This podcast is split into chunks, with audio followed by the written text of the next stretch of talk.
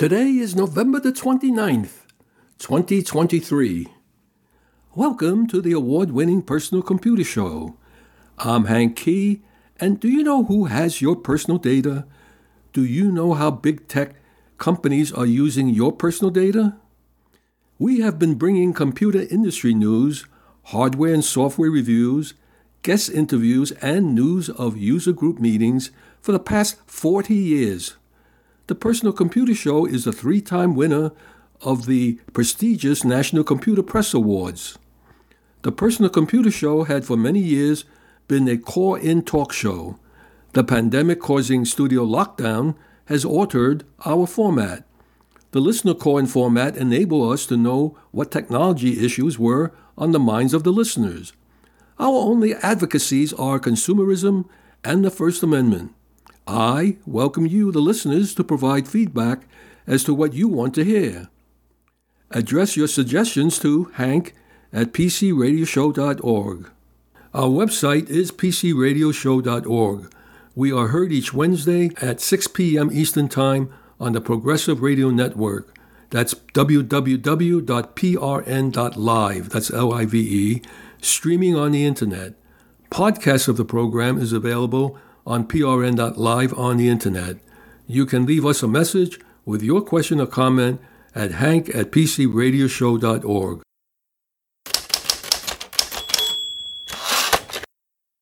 The five day office week is dead. Nicholas Bloom is a professor of economics at Stanford University. Based on his studies, working from home is here to stay. He says he can prove it with data lots and lots of data showing that returning to the office is dead on arrival. Well, what is his proof? A telling data point is the number tracking how many Americans swiped and tapped electronic cards to gain entry into their offices. This month, occupancy rates were at 50% of February 2020 levels. That is shocking. Only half as many days are spent in the office compared with pre pandemic days. That number has flatlined not only in office buildings in San Francisco and New York, but also in workplaces like Atlanta, Charlotte, North Carolina, Dallas, Denver, and Philadelphia. Blue and red, inland and coastal. Northern and southern workers who might have disagreed on pandemic related behaviors like mask wearing and vaccine boosters have quietly united behind work from home habits throughout 2023. Work from home levels aren't as high as they were during the pandemic's first peak in early 2020 when 62% of full day paid work happened at home. People began filtering back to the office as the pandemic waned, but they did so only to a point. By December of 2022 last year, 29% of workdays were happening from home, there was a slight dip after the winter holidays to 27% in January of 2023. But as of July, we are back up at 31%. Return to office has stalled out, share of workdays spent at home 60%. After a spike at the beginning of the pandemic, Americans still spend about a third of their workdays at home. Hybrid work arrangements have killed the return to office hype employees don't have to deal with the daily hassle and cost of a commute. In fact, the process of getting to work is more despised by employees than the need to actually work. At the end of the day, despite all the noise some business executives have made to the contrary, remote work saves companies money. It cuts overhead, boosts productivity, and is profitable. And what is profitable in a capitalistic economy sticks. Thankfully, remote work also has major benefits for society, including improving the climate by cutting billions of miles of weekly commuting and supporting families by liberating parents' time. Companies like Amazon, Meta, Salesforce, and Zoom discovered that many of their best performers love working from home and that enforcing a five day a week return to the office would have meant culling their top talent. What about the future? Could a recession and a change in our historically tight job market give bosses the upper hand and roll back these gains? not likely. Remote work is likely to increase, driven by two powerful economic forces.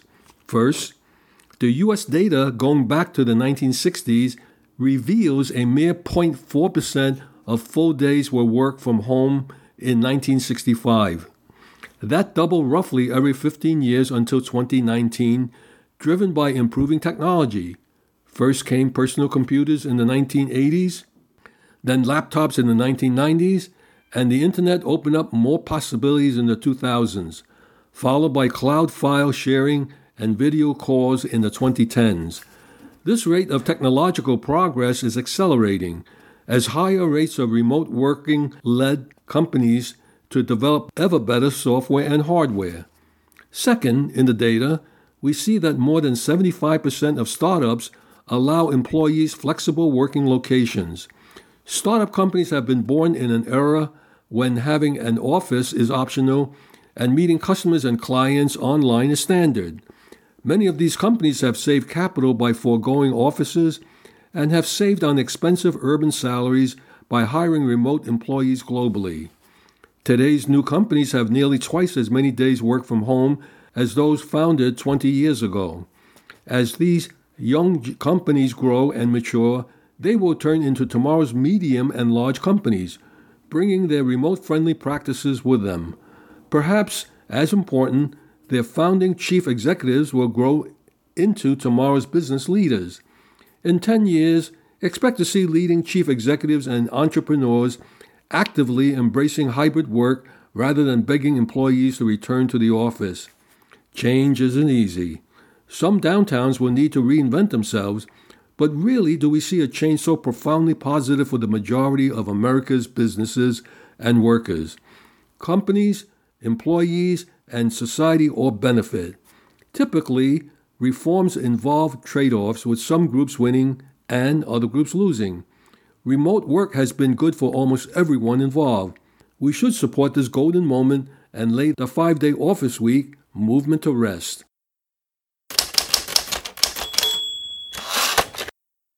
NVIDIA is sued for stealing trade secrets after screen sharing blunder showed rival companies' code. NVIDIA is facing a lawsuit filed by French automotive company Valeo after a screen sharing blunder by one of its employees.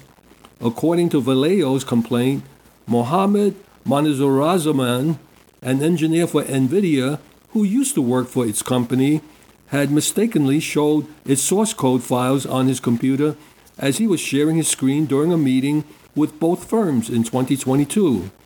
Valeo's employees quickly recognized the code and took screenshots before Moniruzzaman was notified of his mistake. To note, Valeo and NVIDIA are working together on advanced parking and driving assistance technology offered by a manufacturer to its customers. Valeo used to be in charge of both software and hardware sides of the manufacturer's parking assistance tech. In 2021, however, the bigger corporation won the contract to develop its parking assistance software. Valeo wrote in its lawsuit that its former employee, who helped it develop its parking and driving assistance systems, had realized that his exposure and access to his proprietary technologies would make him exceedingly valuable to NVIDIA. Moniruzzaman allegedly gave his personal email unauthorized access to Valeo's systems to steal tens of thousands of files and 6 gigabytes of source code shortly after that development. He then left Valeo for a few months later and took the stolen information with him when he was given a senior position at NVIDIA, the complaint reads. He also worked on the very same project he was involved in for Valeo, which is why he was present at that video conference. Valeo said its former employee admitted to stealing its software and that German police found its documentation and hardware pinned on Moniruzzaman's war when his home was raided. According to Bloomberg, he was already convicted of infringement of business secrets in a German court and was ordered to pay $15,750 in September. In a letter dated June 2022, NVIDIA's Lawyers told the plaintiff's counsel that the company has no interest in Valeo's code or its alleged trade secrets and has taken prompt concrete steps to protect its clients' asserted rights. Valeo still sued the company earlier this month, however, and said that NVIDIA had saved millions and perhaps hundreds of millions of dollars in development costs and generated profits that it did not properly earn and to which it was not entitled by stealing its trade secrets. This is but another proof that competition continues to heat up in the autonomous driving market. Back in 2017, Waymo accused Uber of colluding with his former employee, Anthony Levandowski, to steal over 14,000 confidential and proprietary design files. Levandowski was sentenced to 18 months in prison, but he was pardoned six months later by President Donald Trump. This is a case where how dumb can you get by showing what you stole to the people you stole from? Oh boy.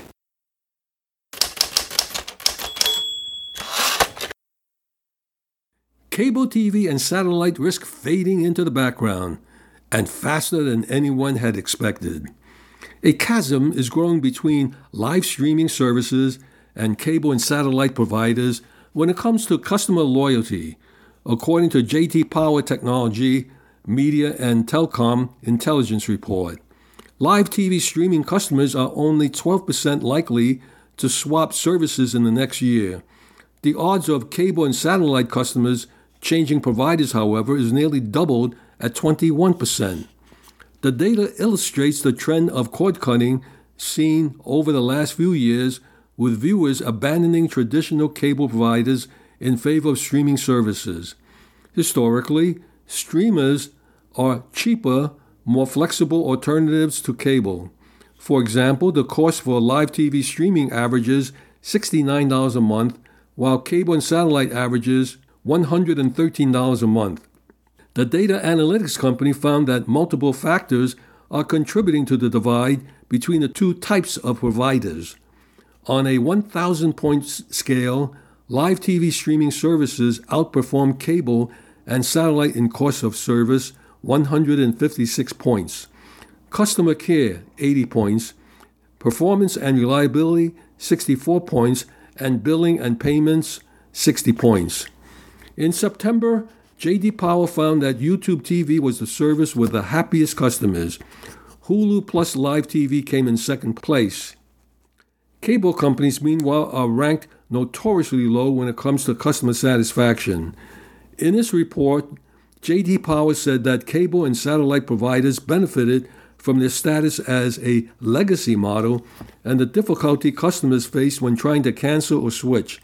This is no longer the case as customers now have more options available to them. Cable and satellite providers must step up the game and rise to the occasion, according to the data analytics company.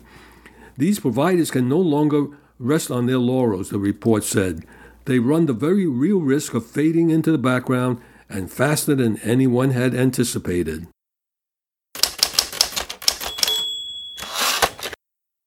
The FCC enforces stronger rules to protect customers against SIM swapping attacks. The U.S. Federal Communications Commission, that's the FCC, has adopted new rules to protect consumers from SIM swapping attacks and port out fraud. SIM swapping involves transferring a user's account to a SIM card controlled by a scammer, while port out fraud occurs when a bad actor transfers a victim's phone number to another service provider without their knowledge. The new rules, which were first proposed in July of this year, requires wireless providers to implement secure methods of authenticating customers before redirecting their phone numbers to new devices or providers. Additionally, customers must be immediately notified whenever a SIM change or port out request is made on their accounts allowing them to take appropriate action to secure against such attacks. SIM swapping has become a serious threat, enabling threat actors to infiltrate corporate networks and gain access to victims' online accounts by gaining control of a victim's phone. Attackers can divert SMS based two factor authentication codes and take over financial accounts, social media accounts, and more. FCC Commissioner Geoffrey Starks emphasized the importance of secure verification procedures and reliable privacy guarantees from wireless providers. He stated consumers should be able to go about their day without fearing that someone might take control of their phone without warning. FCC launches inquiry into the impact of AI on robocalls and robotexts, in addition to enforcing stronger rules against SIM swapping attacks. The FCC has also announced an inquiry into the impact of artificial intelligence on robocalls and robotexts. The agency recognizes that AI has the potential to improve analytics tools used to block unwanted calls and texts, but it also acknowledges that AI could be used by bad actors to defraud consumers through calls and text messages. The FCC aims to understand how AI can be leveraged to combat robocalls and robotext effectively while ensuring consumer protection and trust in communication networks.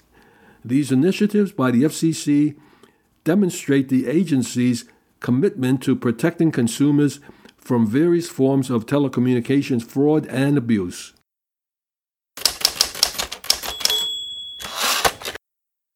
Nonfiction authors sue OpenAI and Microsoft for copyright infringement. A group of nonfiction authors has filed a lawsuit against US based tech giant Microsoft and artificial intelligence AI company OpenAI, alleging that the two companies train its AI ChatGPT tool to copy their work without their consent. In a complaint filed in the Manhattan federal court, author Julian Sancton, the lead plaintiff in the lawsuit, alleged that he and thousands of other nonfiction authors did not receive any compensation for their work being copied by AI. The complaint noted that Microsoft and OpenAI enjoyed financial success commercializing their work, making billions of dollars through revenue on its AI products. Nonfiction authors often spend years conceiving, researching, and writing their creations. While OpenAI and Microsoft refuse to pay nonfiction authors, their AI platform is worth a fortune, the lawsuit read. The basis of the OpenAI platform is nothing less than the rampant theft of copyrighted works. The complaint also alleges that both companies collaborated closely on creating and using their AI powered products, such as the popular ChatGPT chatbot, to recognize and process text inputs from users and generate text that has been calibrated to mimic a human writing response.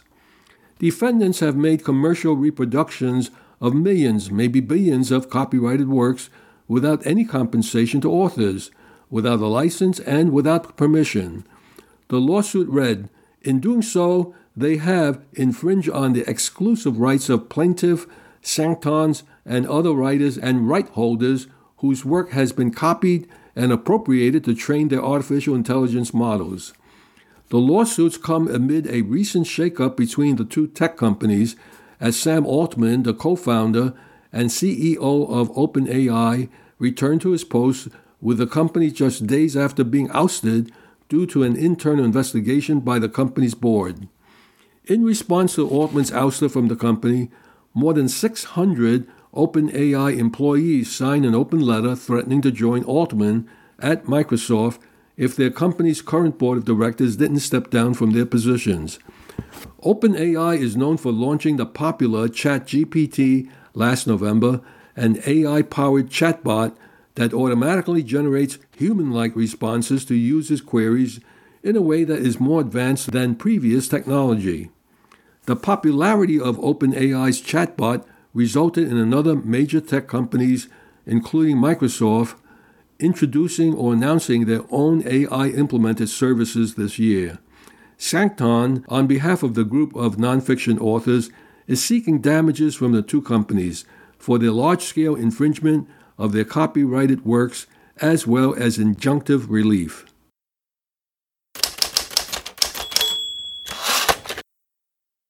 FCC's new rules on digital discrimination. The Federal Communications Commission has recently passed new rules aimed at preventing digital discrimination by telecom providers. These rules allow the FCC to hold telecom companies accountable for providing unequal service to customers based on factors such as income level, race, or religion.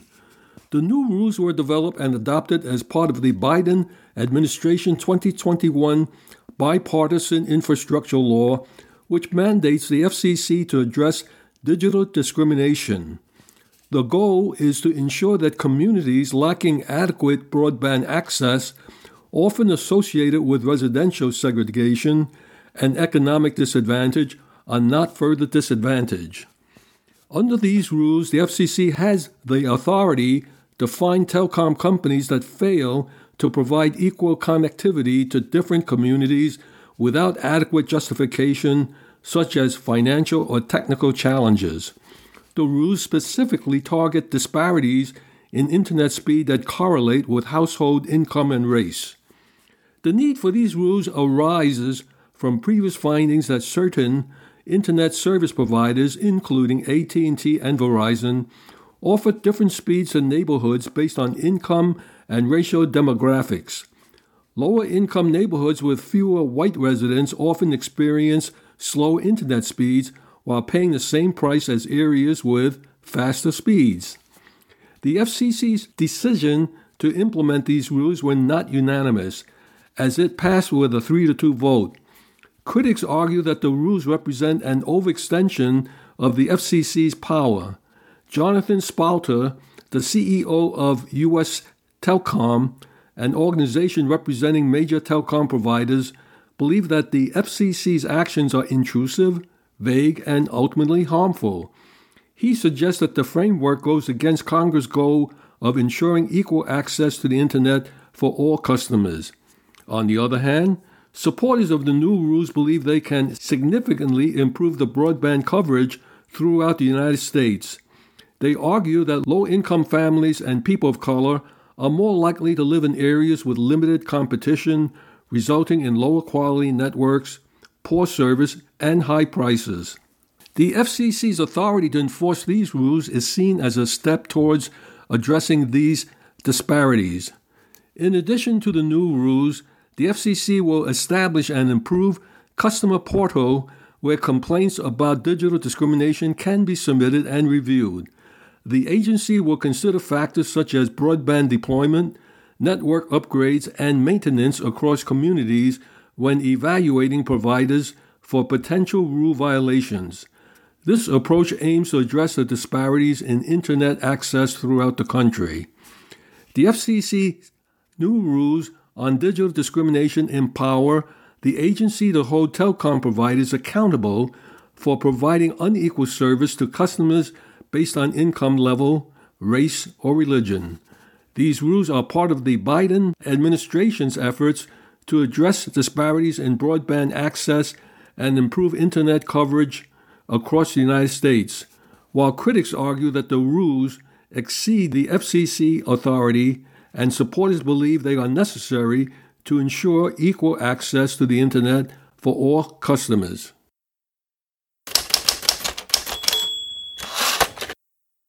Presenting the IT Pro Series with Benjamin Rockwell. This is Benjamin Rockwell, and now it's time to get down to business. This is where we talk about computers, the workplace, and what IT can do for you. This one is one that I've talked about. I talk about this on a regular basis, and I look back on one of the most um, the most amazing productive items that I did that was kind of outside of the the wheel box of IT.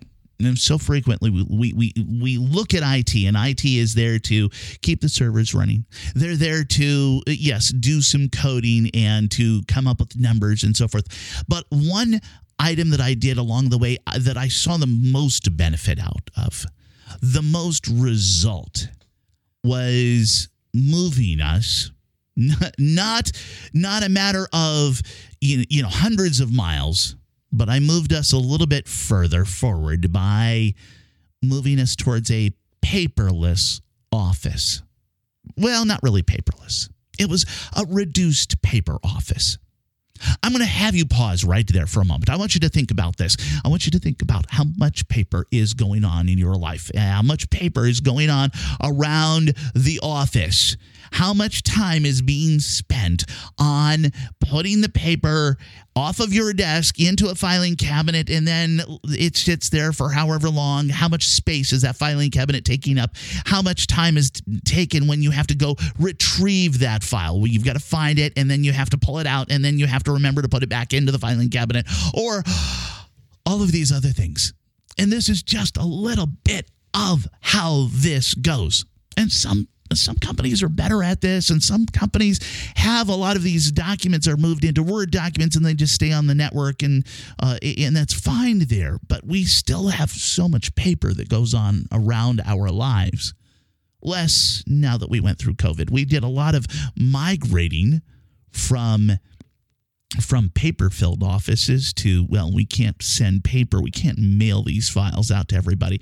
But it still is a problem, and it still continues to this day where companies are putting out just large amounts of paperwork everywhere, especially when we have these different situations where, like DocuSign, you can digitally sign your signature to a piece of paper, and it, it's perfectly valid there and we can email so much more.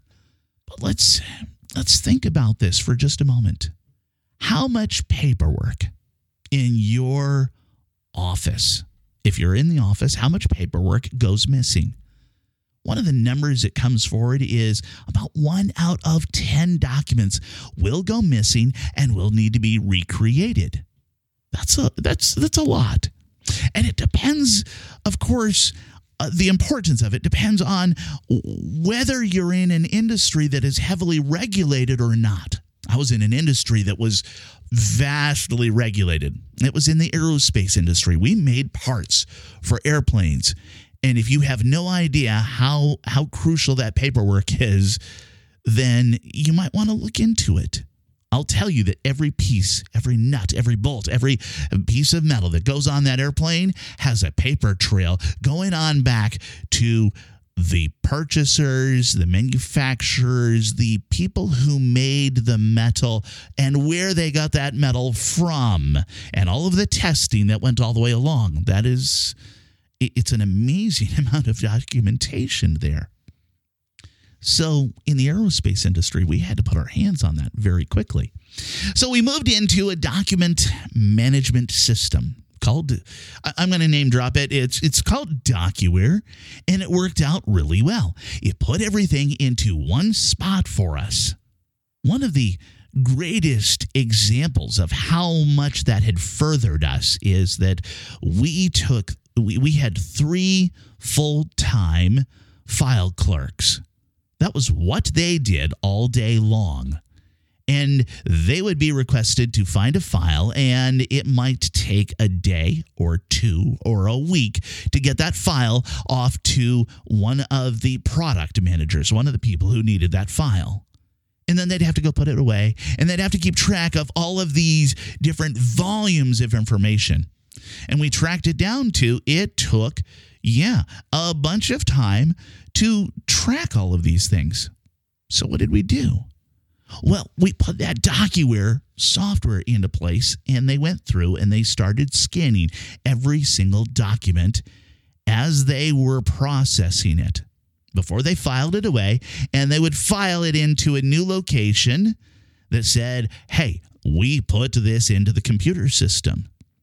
And all everybody had to do was make sure that they looked up that file ahead of time in the computer system. As a matter of fact, the file clerks learned how to not only scan but also look up and uh, and check to see ahead of time. You know, Johnny requests uh, this particular folder. Okay, we're going to check it out. We're going to see if that folder is already in the system. Hey, Johnny, you didn't check the system. You didn't check DocuWare yet. Oh, okay. And that educated Johnny. That kept Johnny up to date with making sure he had the he would look into the system. His response time for getting that paperwork in front of him was no longer a day or a week or even hours, but simply seconds. And that restored so much productivity back through so many different layers of the employees at the company. Yes, those three file clerks, they became file processors.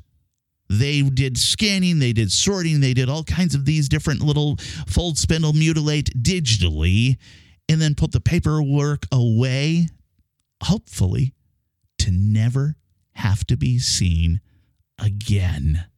And that was exciting, and we got so much out of that. This is Benjamin Rockwell. Back to you, Hank. Thank you, Benjamin.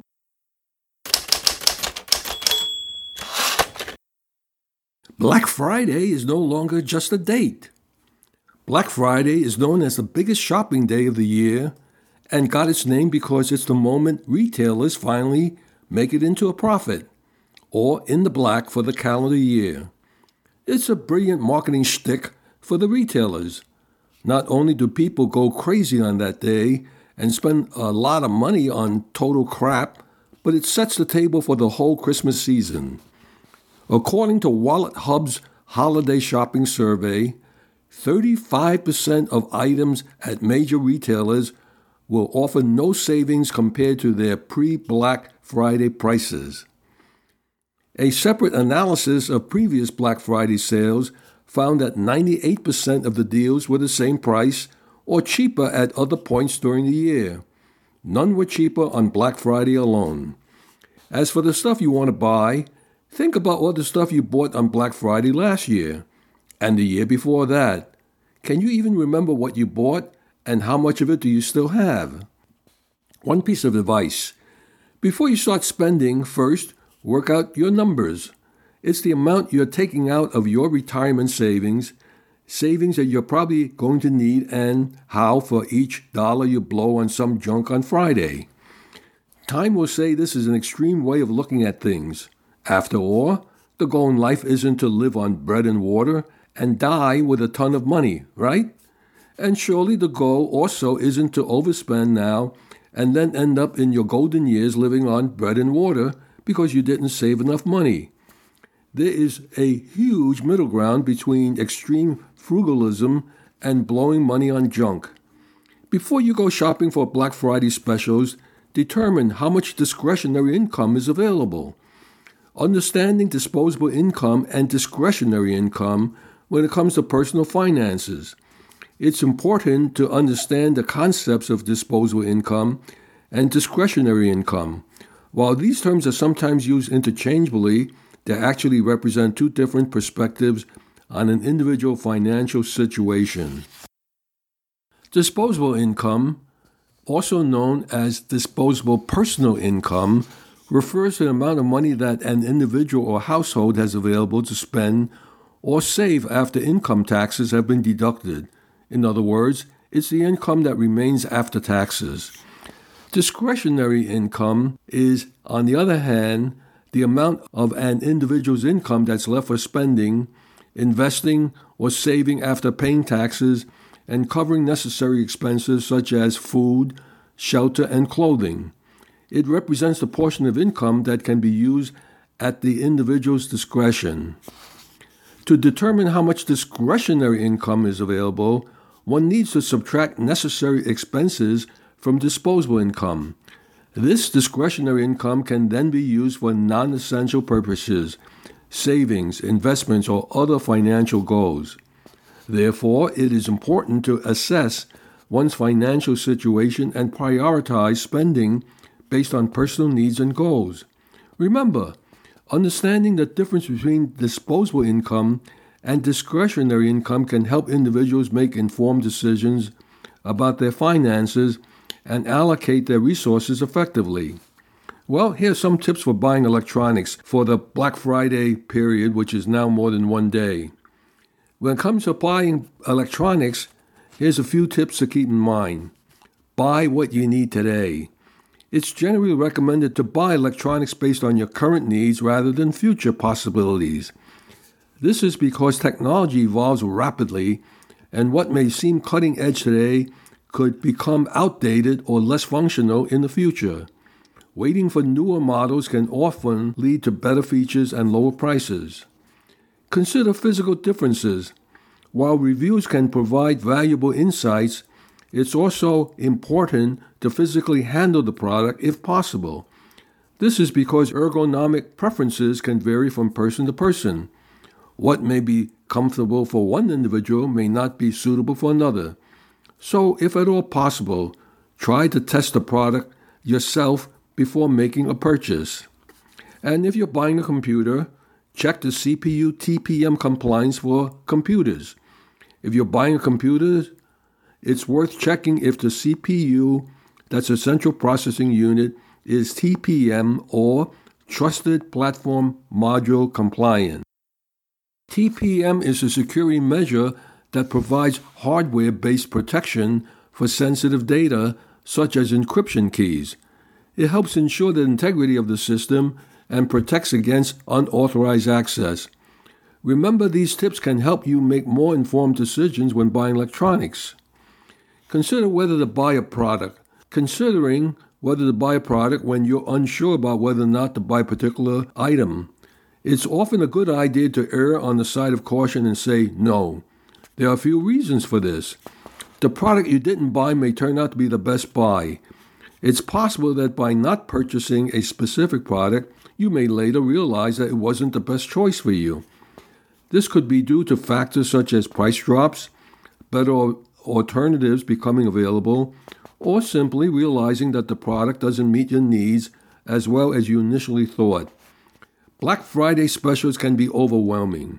Black Friday sales often comes with a wide range of deals and discounts, which makes it challenging to make well-informed decisions. It's easy to get caught up in the excitement and make impulsive purchases. Take a step back and carefully consider whether a product is truly necessary can help prevent buyer's remorse.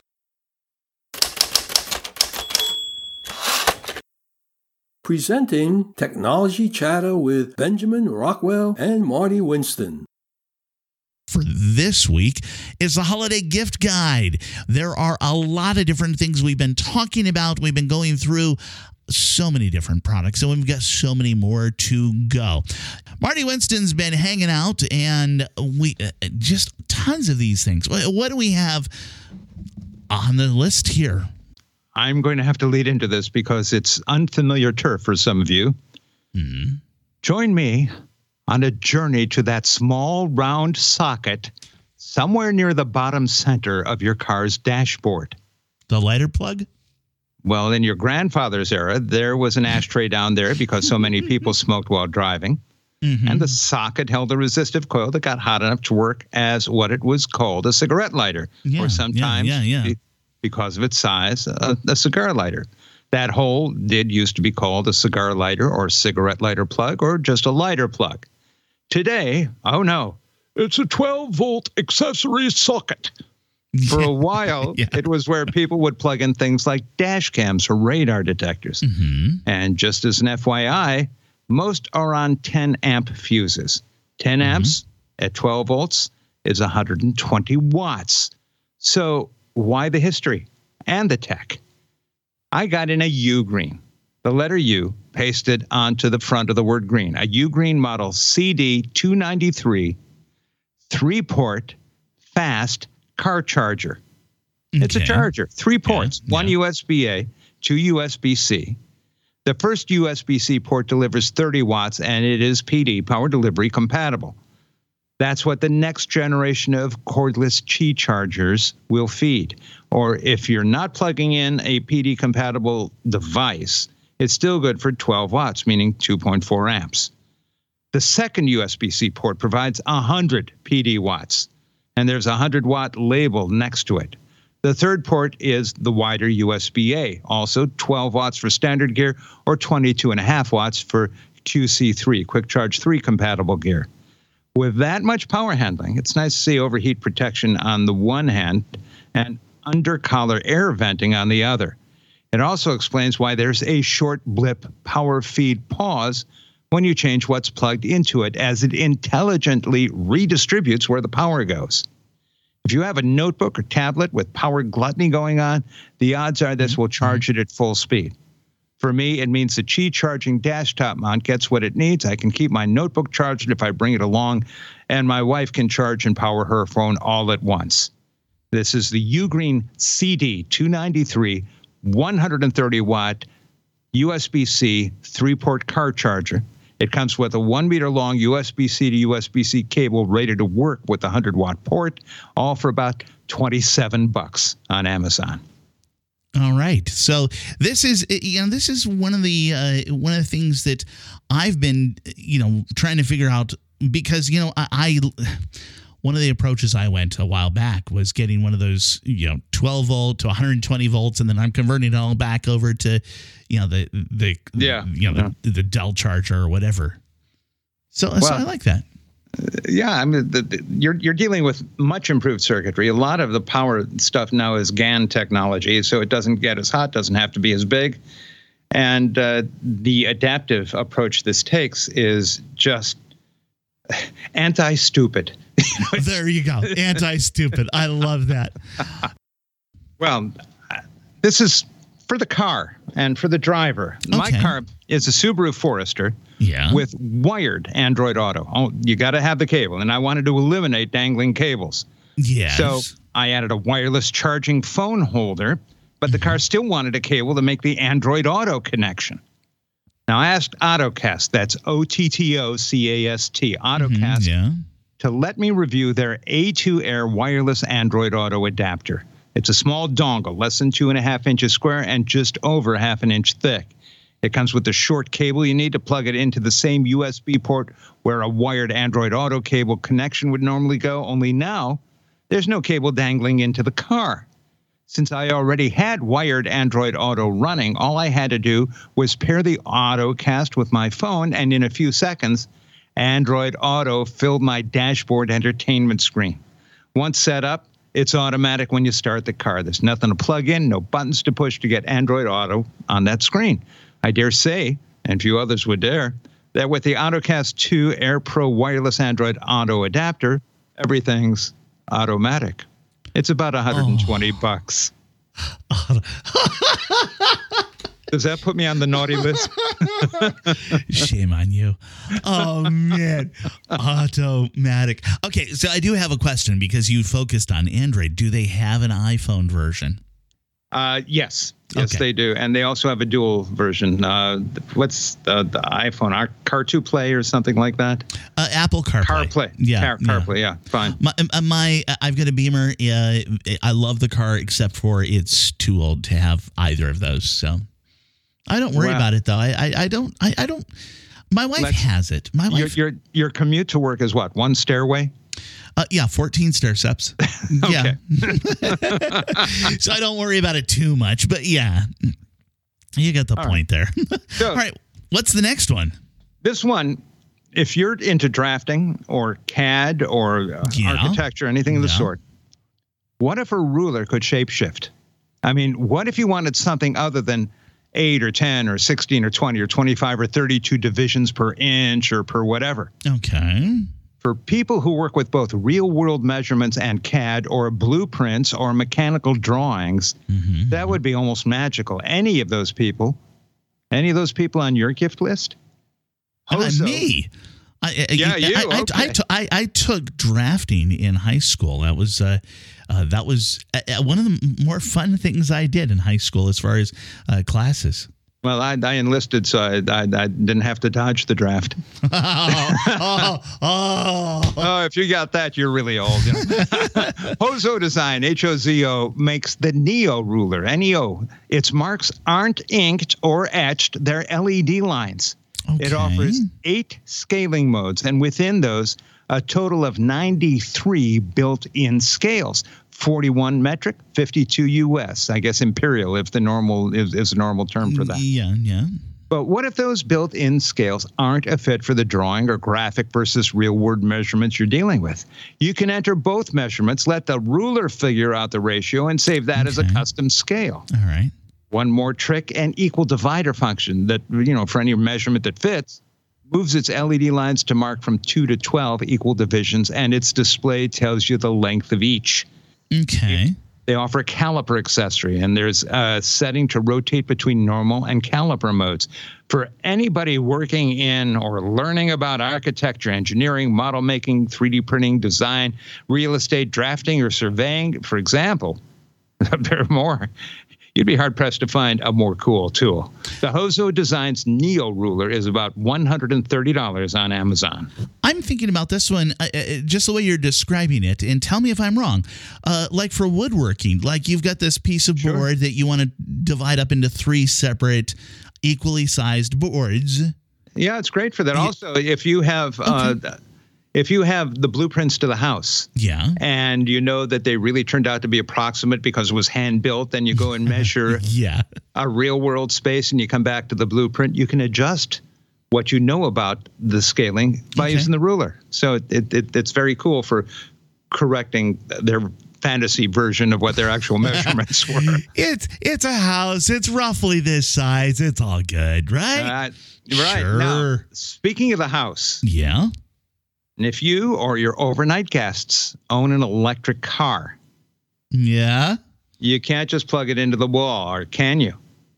Uh, North North Shore Safety hmm Okay. s- sent us their new Line Guard E EVSE2 level 2 car charger.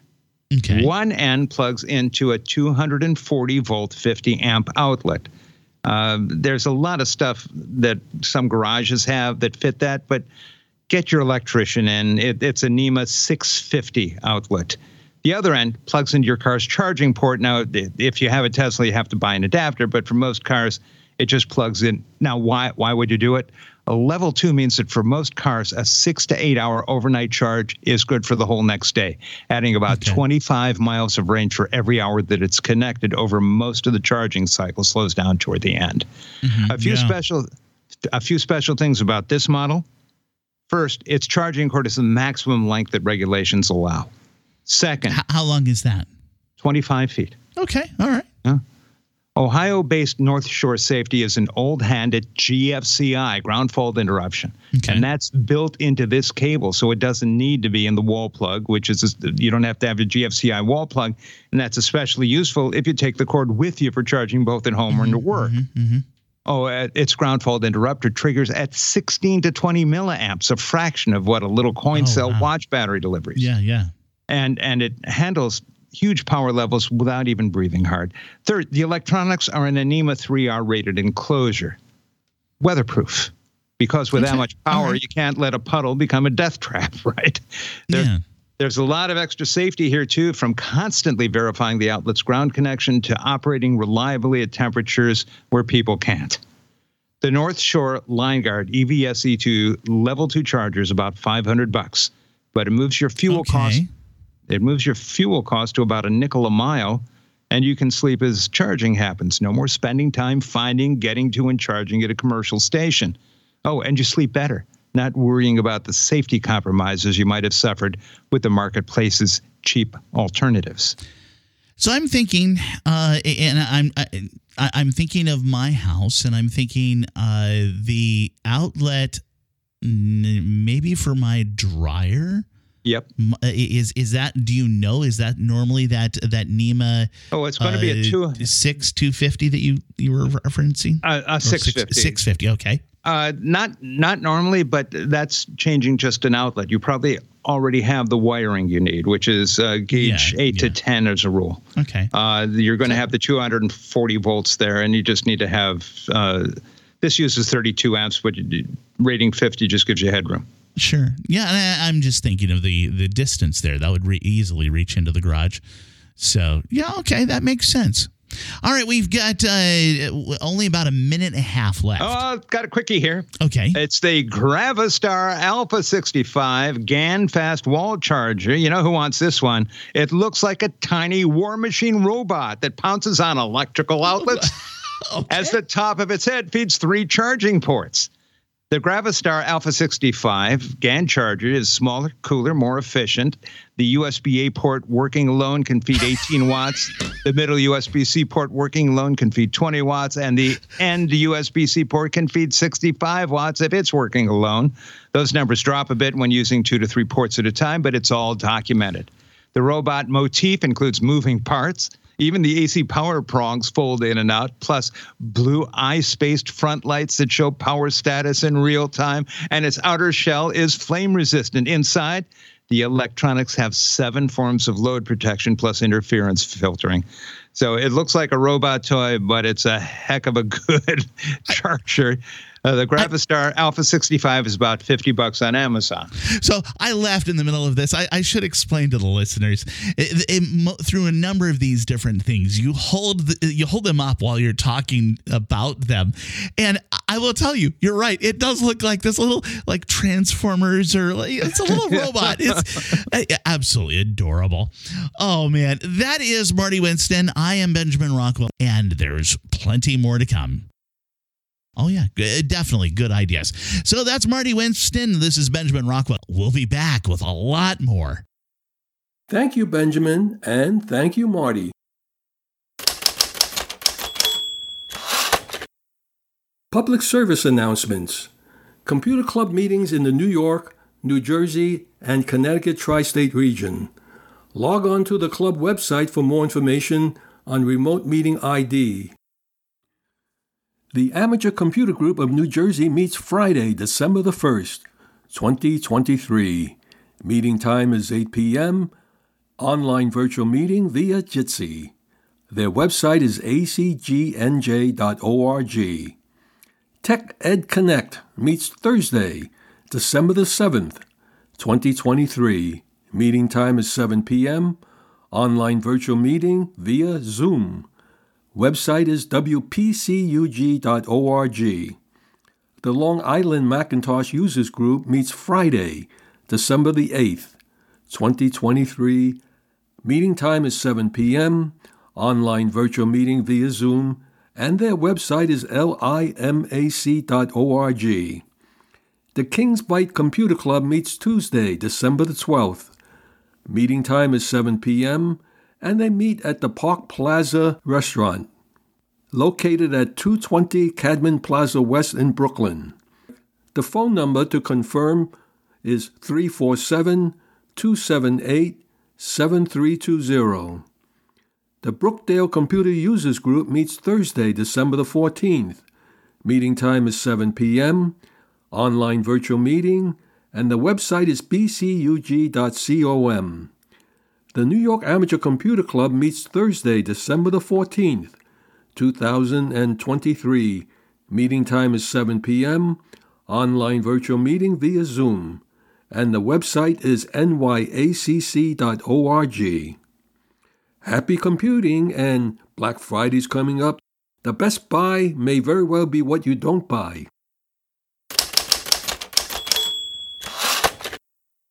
Our website is pcradioshow.org.